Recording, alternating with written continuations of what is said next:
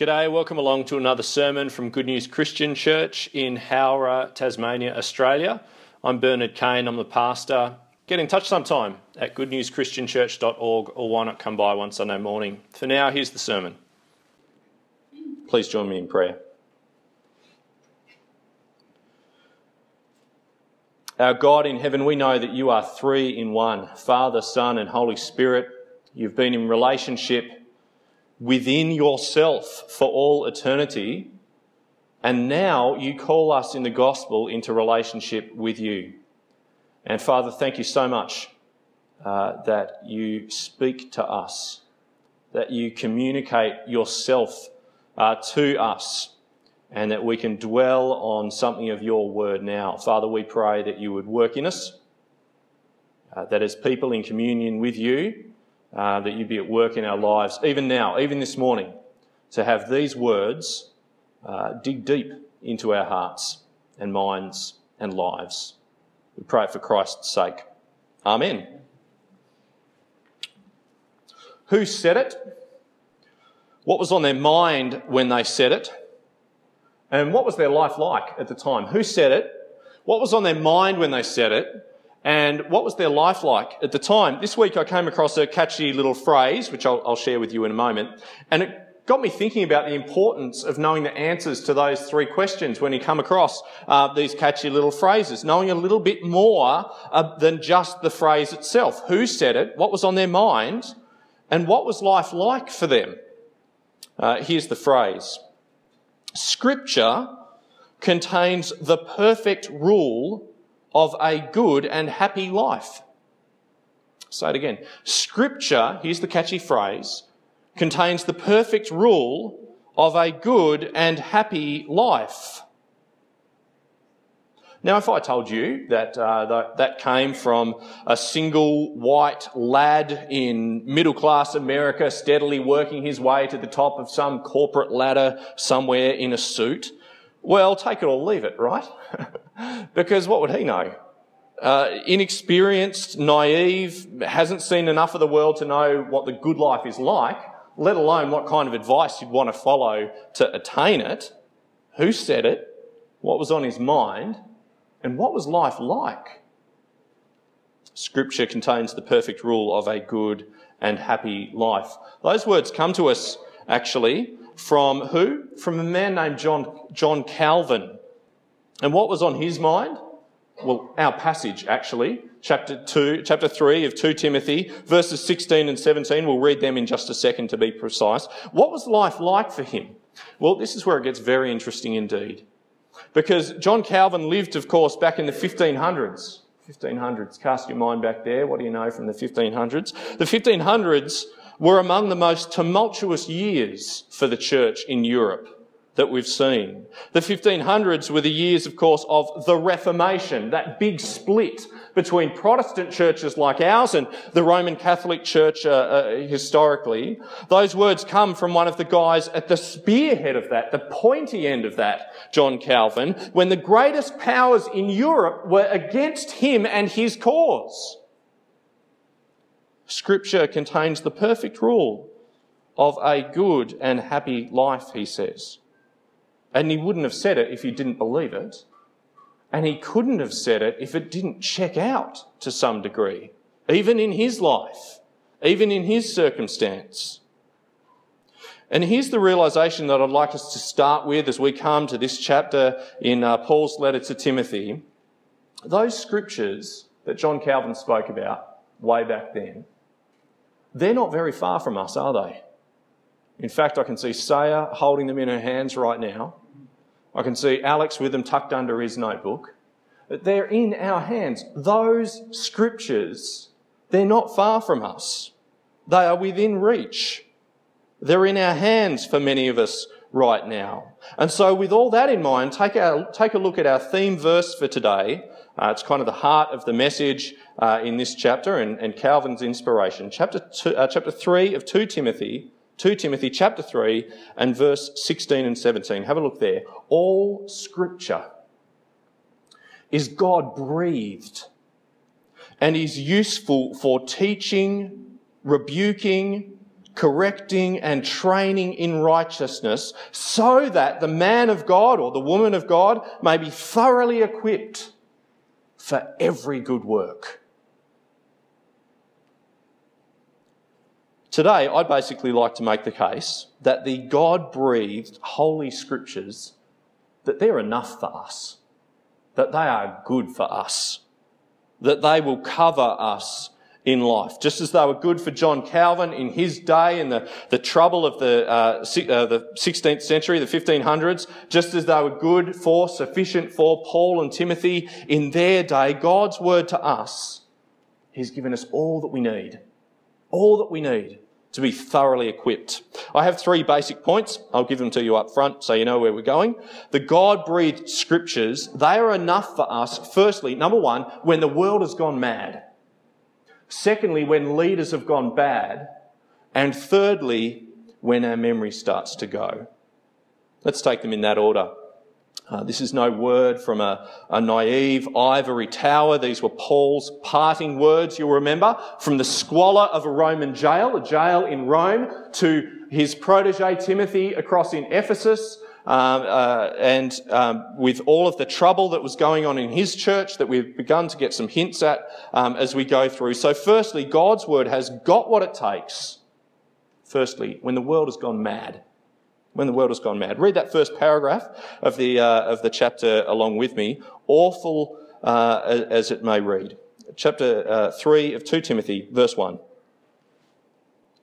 But mark this there will be terrible times in the last days.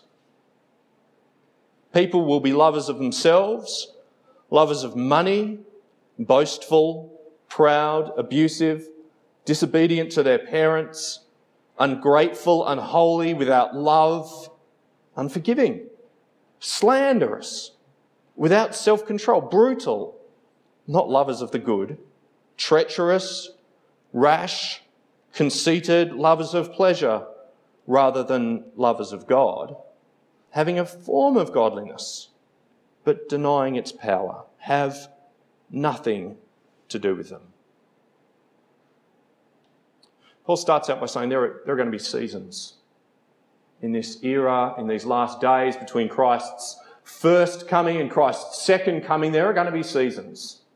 And some of them are going to be awful. These awful people who, as we'll see even more in just a moment, do awful things. Keep your distance, Timothy. Don't get muddled up with them, says Paul. Have nothing to do with them. Now, perhaps you're thinking, as uh, we've just read that paragraph again, perhaps you're thinking that with a list like that, of course he'd want nothing to do with them. Can you imagine wanting to have very much to do with folks like that? Of course he'd keep his distance. Why would anyone cuddle up with folks like that? Verses 1 to 5. But hang on a moment. Let's just look carefully here. Two things should have stood out to us from that paragraph. Firstly, we've got to remember that in a sense, they're just people. These people. They're just, they're flawed people, yes, but they're like anyone else in most respects. In fact, the language is interesting. We're told in verse 2 twice, and then again in verse 4, that they are lovers that they love things and they value things. Things are important to them. They're just people. And yes, those loves are a bit out of whack. They love pleasure instead of God, verse 4. They love themselves, presumably instead of others. They love money. And then when anything threatens those things that they love, well, one presumes that that's when some of those other traits come out. Treacherous, slanderous, uh, uh arrogant, proud. But second, yes, they're people. But did you notice where these people are? Did Timothy have to go far to get muddled up and cuddle up with them? The list starts as if Paul is talking about society in general, says Chris Green. There will be terrible times in the last days. People, you might say out there, will be lovers of themselves, lovers of money. But the list ends with a clear focus on the church and especially its leaders. Verse 5 having a form of godliness but denying its power. So Chris Green's saying, he concludes, far from being a report on the world from the church, it is actually a report on the worldliness of the church. At least that's how it concludes. Now, at first I thought, that, that's ridiculous. Well, okay, maybe back then, right? Maybe they were facing that back then in Ephesus. Yes, they had worldliness in their church, okay, but surely not us today, right? Surely we're not beset by the same problems in the church today. But then Chris Green gives this modern example, which I thought, gosh, that, you know, I'd found it hard to imagine but the thing is, every culture has its own little sins, its respectable sins, the things that you'd overlook, that you wouldn't even challenge a fellow brother or sister on, the things we excuse, the things that we don't even talk about. And Chris Green reckons for us here in the 21st century, well, look what it, look what look how it might appear dressed up in our clothes.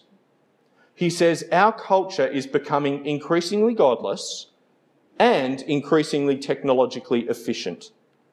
What more simple temptation for pastors could there be than thinking that the reason we are ineffective is because we don't have the right technology? This last quarter century, he says, has seen millions of dollars which could have been spent on training and employing an army of evangelists, preachers, and church planters. Those millions of dollars instead being spent on rebuilding, repainting, recarpeting carpeting, and refurnishing buildings where the lovers of Saint Money can see their God being worshipped. Most evangelical Christians, he says, are not moved to wonder by a great cathedral or an artist's masterpiece, but perversely we're more excited by a new carpet than a new convert. People will be lovers of themselves, lovers of money, boastful, proud. You can start to see it now, can't you? What it might look like dressed up in 21st century clothes.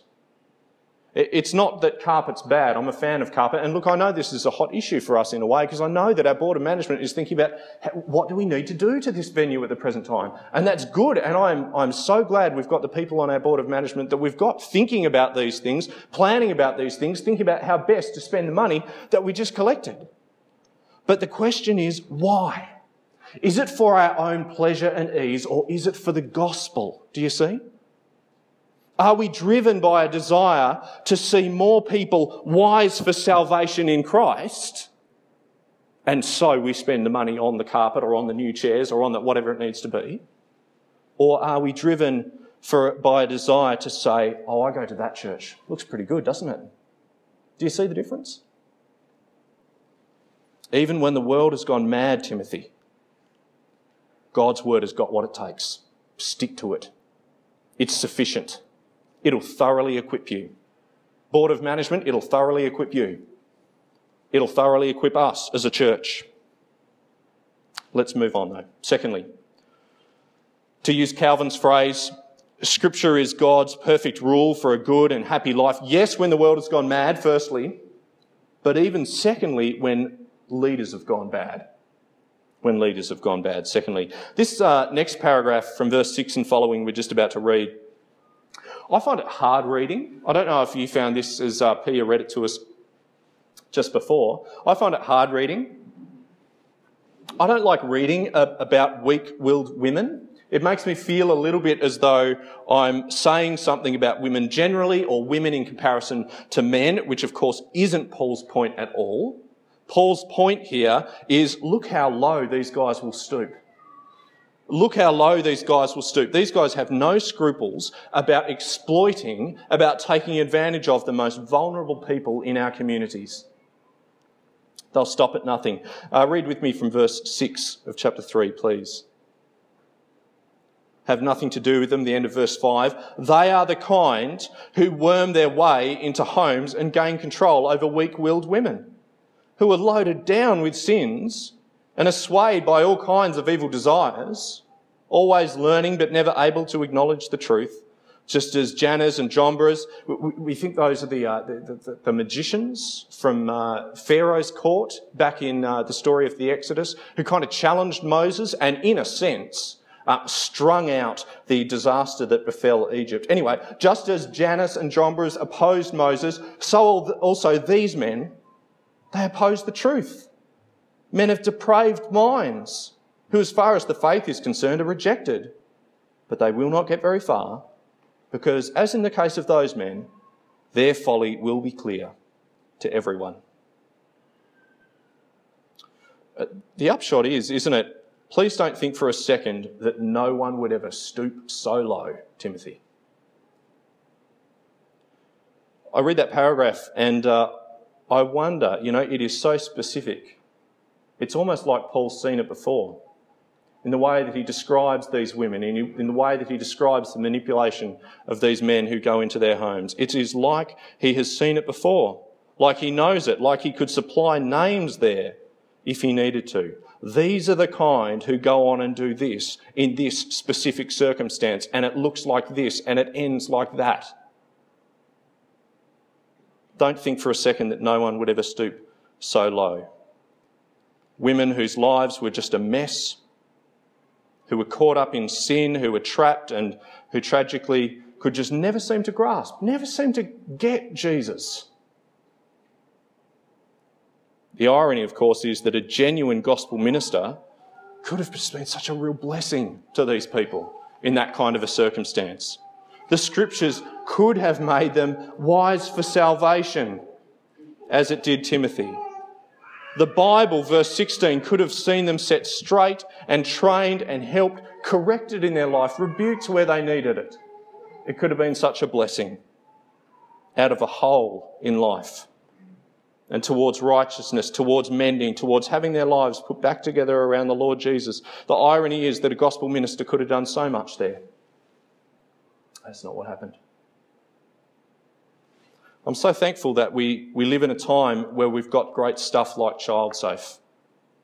Why is that? Well, number one, are there people this vulnerable in Howrah? I think there are. I think we know some of them.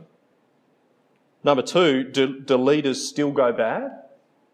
You, you don't even need to ask that question in an era of royal commissions and all the rest, do you?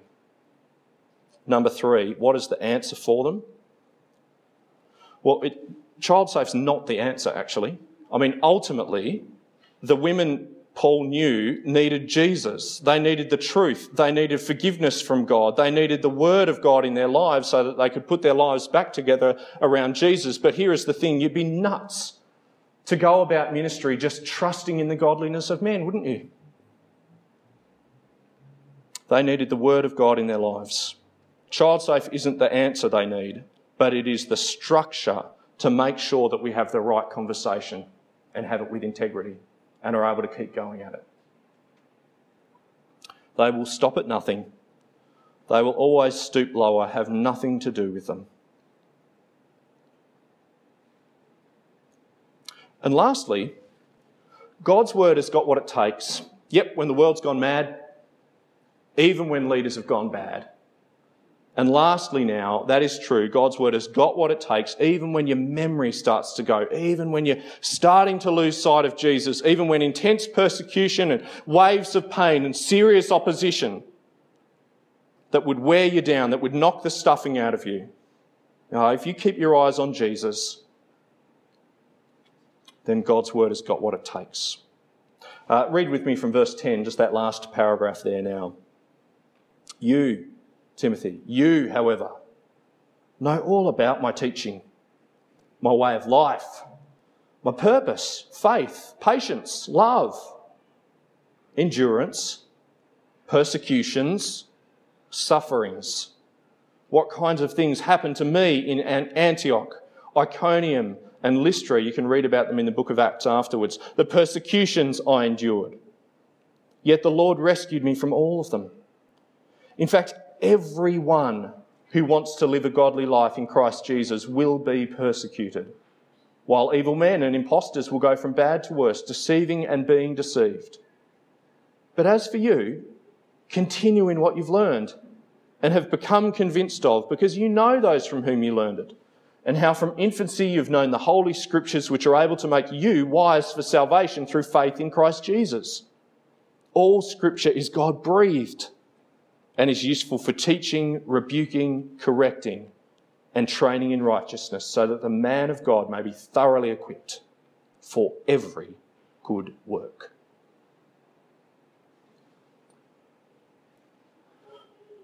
perhaps just to, um, to rub in what it looks like to be thoroughly equipped for every good work. What it looks like to believe that those scriptures are near us, are with us, are ours, are the ones in our hands. Just to rub that in, let me uh, give you just a handful of reflections, some possibilities, some possible applications for our lives. Take them or leave them, depending on what's relevant to you right now. I'll just rattle five off. Number one, the best place for your Bible is not on the shelf.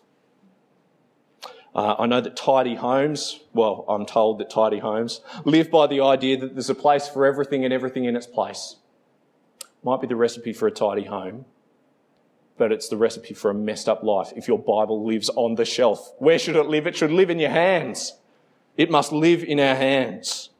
If we're firmly convinced that God's Word is His Spirit powered, all sufficient, thorough equipping toolbox for every part of life, then what would we do keeping it on the shelf? Remember Timothy, indeed, he only had the Old Testament plus the verbal teachings about Jesus. We've got them in our scriptures now. All together, the sufficient words of the scriptures to us.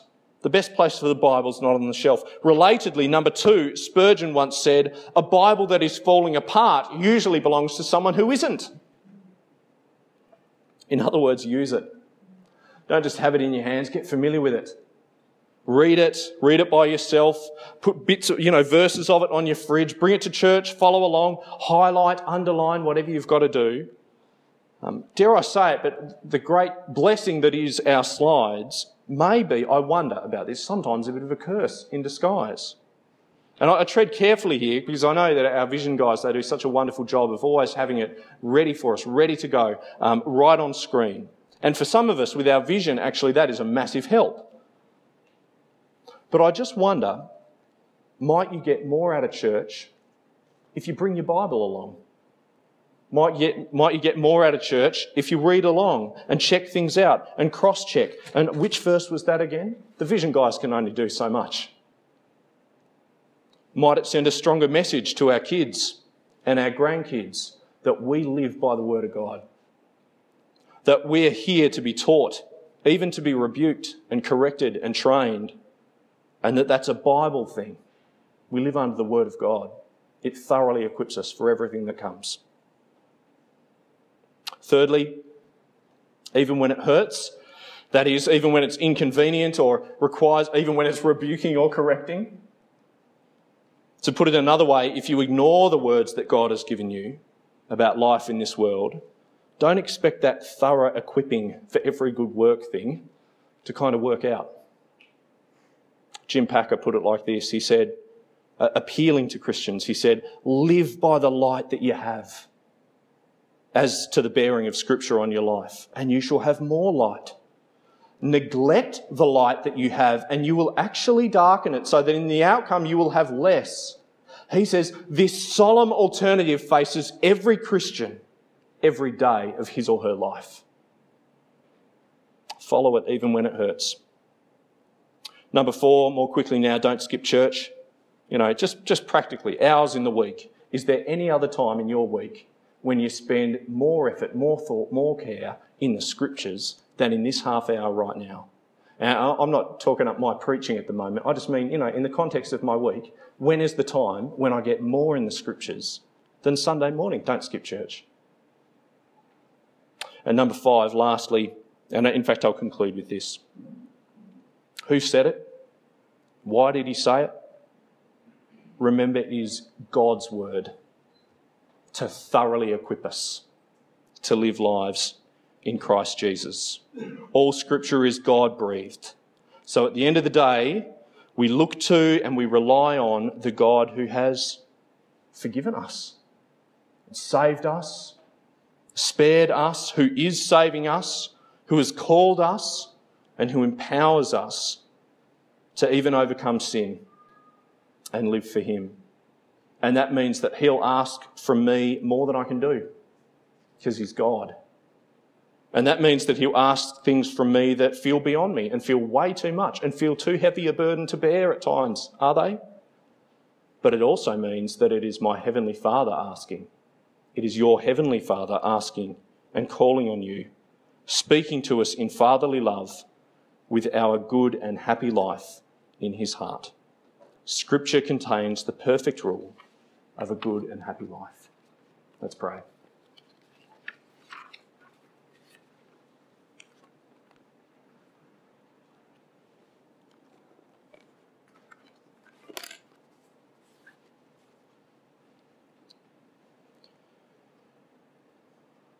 Our Father in heaven, there are times in our life, in our week, when we forget that you are there, forget that you are here, so near to us, and forget that you have spoken for our good. God, thank you so much for your word amongst your people to teach, rebuke, correct, and train.